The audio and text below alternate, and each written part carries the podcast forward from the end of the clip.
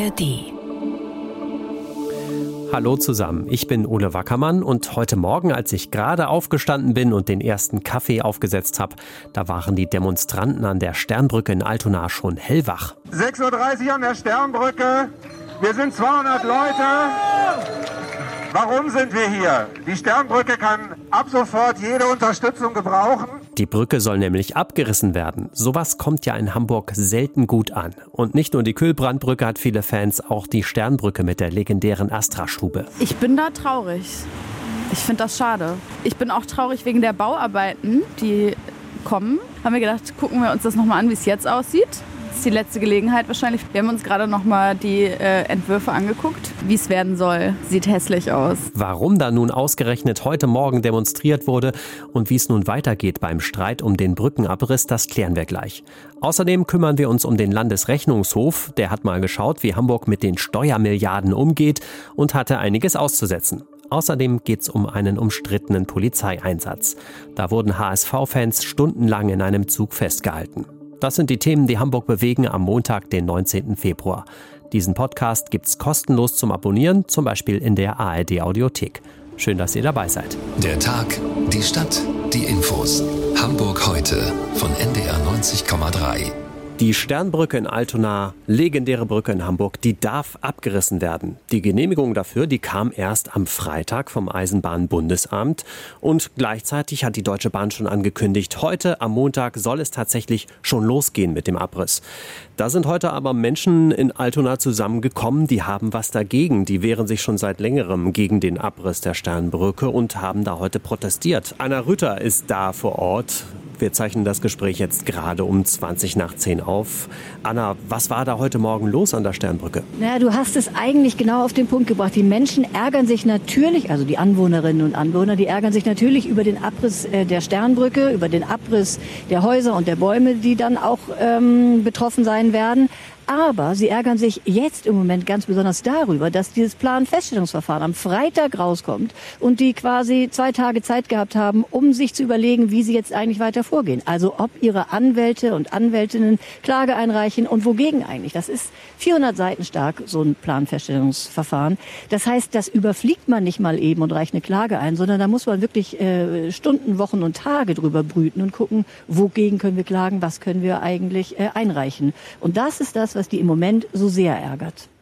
Was ist da heute Morgen passiert? Da gab es ja auch eine Straßenblockade. Ja, genau. Es waren so ungefähr 200 Menschen, die sich hier um 6.30 Uhr versammelt haben, eine kurze Kundgebung gemacht haben und die Straße blockiert haben, tatsächlich auch für eine Stunde. So war es auch angemeldet. Und da haben sie sich gegenseitig, wie so Veranstaltungen sind, ne? also gegenseitig nochmal erzählt, worum es eigentlich geht und sich gedankt für den großen äh, Beistand und so. Und nach einer Stunde haben dann die Anmelderinnen und Anmelder ihre Plakate wieder eingerollt und äh, sind gegangen, also haben die Straße im Grundsatz wieder frei gemacht, aber so, ich schätze mal, gutes, gute zwei Dutzend sind länger hier geblieben, haben die Straße weiter blockiert und sind auch erst gegangen, nachdem die Polizei mit noch mehr Kräften vor Ort war und sie zum Teil von der Straße getragen haben. Das waren aber nur zwei, die runtergetragen werden mussten. Aber dann mussten Personalien aufgenommen werden. Also das zog sich dann noch na, eine gute Stunde, anderthalb, bis die Straße dann wirklich wieder frei war. Hm, aber im Großen und Ganzen ist das Ganze schon friedlich gelaufen, oder?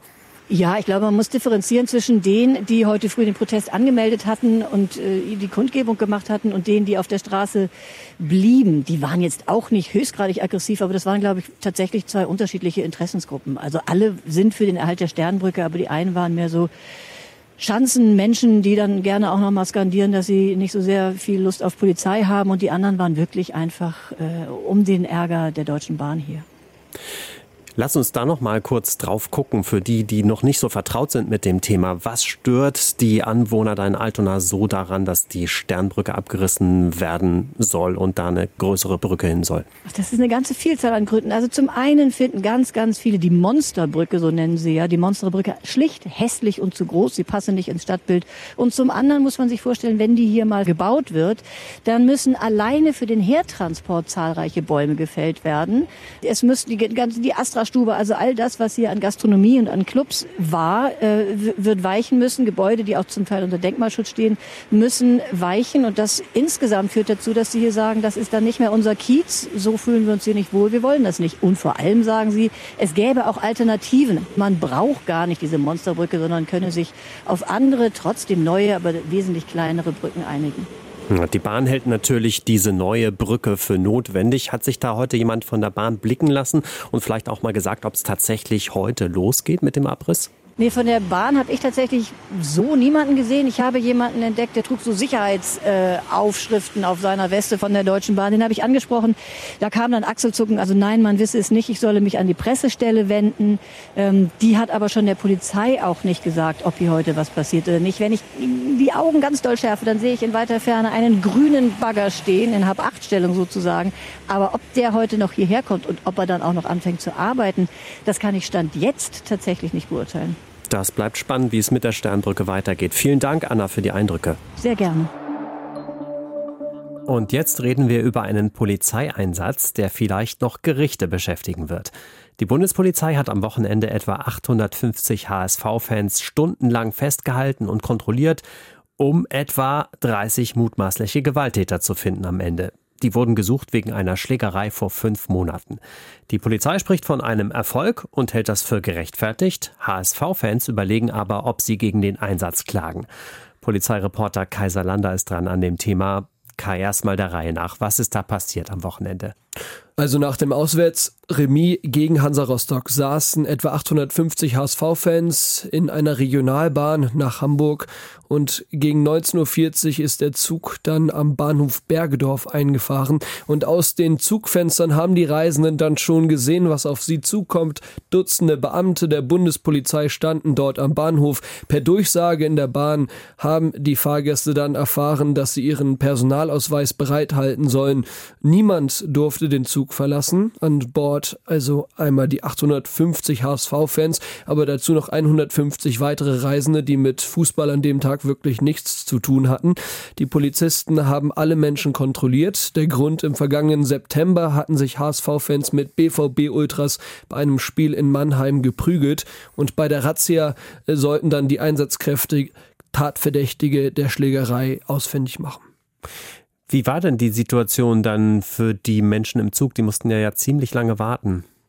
Ja, ein Sprecher des Fanclubs äh, des HSVs hat den Einsatz als inakzeptabel und die Zustände in der Bahn als katastrophal bezeichnet. Er hat jetzt auch noch einmal alle Fans, die auch eben in der Bahn saßen, dazu aufgerufen, ihre Erinnerungen äh, zu schildern, in Gedächtnisprotokollen ihre Berichte äh, kundzutun. Das haben auch schon viele Menschen getan und da äh, ist in vielen Berichten die Rede von, vom sehr aggressiven Auftreten der Beamten ähm, dass beispielsweise äh, der Gang an die frische Luft aufs Gleis verwehrt wurde, ne? ähm, dass die Verpflegungslage wirklich sehr, sehr schlecht war. Ähm, selbst am Rostocker Bahnhof konnte man ja kaum was kaufen und dann ist man eben mehrere Stunden unterwegs. Die äh, Toilettensituation war, war katastrophal. Also der Zug war ja wirklich pickepacke voll. Die Leute standen im Gang, sind da mehrere Stunden unterwegs und dann nochmal sieben Stunden an einem Bahnhof zu stehen. Da kann man sich vorstellen, wie die Toiletten aussahen. Die waren in Teilen auch wirklich nicht mehr zu benutzen. Ähm, teilweise haben junge Frauen versucht rauszugehen, um auf Toilette zu gehen. Das wurde ihnen verwehrt. Ja, ein anderer HSV-Fan, der ebenfalls an Bord war, hat mir gesagt, die Klimaanlage sei irgendwann abgeschaltet worden und weil die Fans bereits am Bahnhof in Rostock nichts zu essen oder trinken kaufen durften, waren viele ob der langen Wartezeit sehr hungrig und durstig. Einige haben sich natürlich auch dann mit der Polizei angelegt, haben die Beamten beleidigt. Also da war natürlich dann die Stimmung sehr schlecht. Nach und nach durften die bereits kontrollierten Fans auch aussteigen und sie haben dann Verpflegung für die anderen Wartenden in der Bahn gekauft. Nach der Ratze hat die Polizei allen Fans einen Platzverweis erteilt. Sie mussten dann den Bahnhof in Bergedorf verlassen und mit der S-Bahn nach Hause fahren. Hm, wenn du das so schilderst, wenn man das so hört, da scheint das ja doch etwas aus dem Ruder gelaufen zu sein. Zumindest eine sehr schwierige Situation für die Menschen in dem Zug. Was sagt die Bundespolizei dazu? Also die Bundespolizei hat den Einsatz als Erfolg gewertet. Schließlich konnten die Beamten 31 mutmaßliche Gewalttäter in der Bahn identifizieren. Sie sollen sich also mit den BVB-Fans in Mannheim geprügelt haben. Kritik kommt unterdessen auch äh, jetzt nicht nur von den Fans, sondern auch aus der Politik.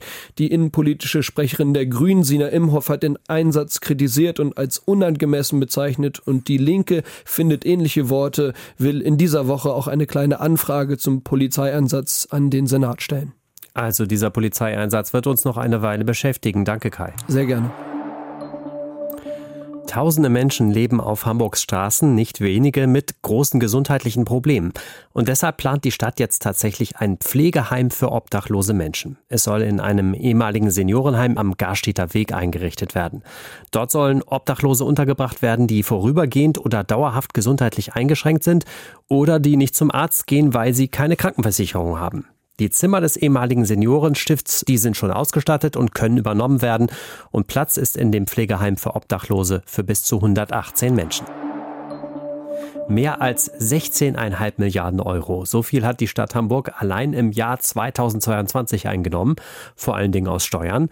Aber ist sie auch vernünftig mit dem vielen Steuergeld umgegangen? Das hat der Landesrechnungshof nochmal genau nachgeprüft und am Haushalt für 2022 hatten die Rechnungsprüfer dann doch einiges auszusetzen.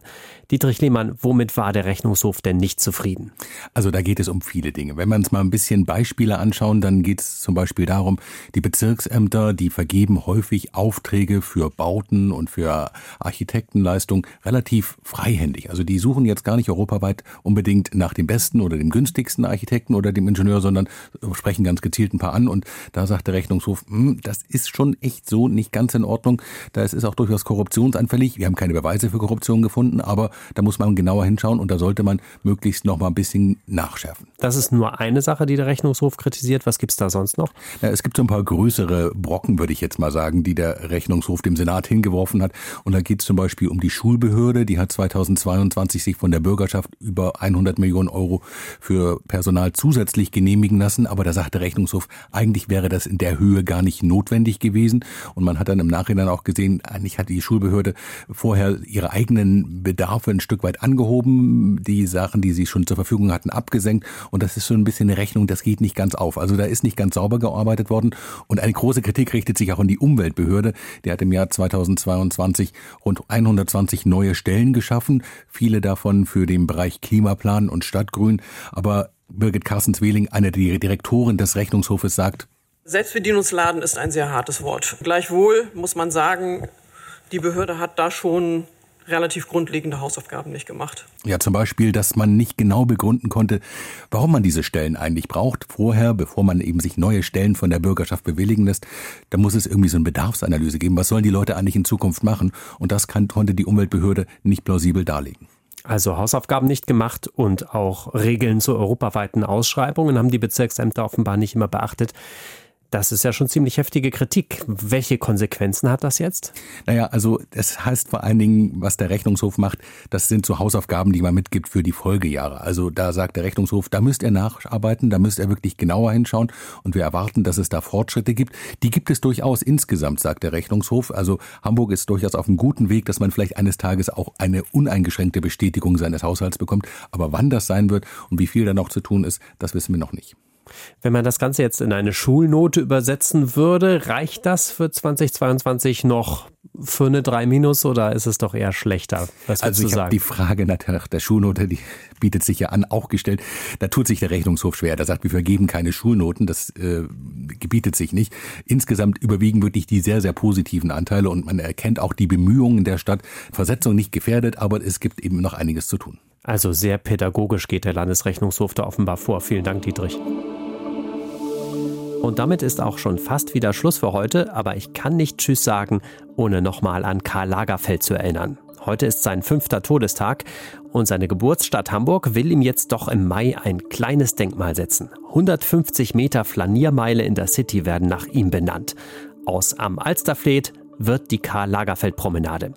Ich muss ja vor allem immer an seine Sprüche denken. Wer Jogginghose trägt, hat die Kontrolle über sein Leben verloren und so weiter. Ihr kennt das.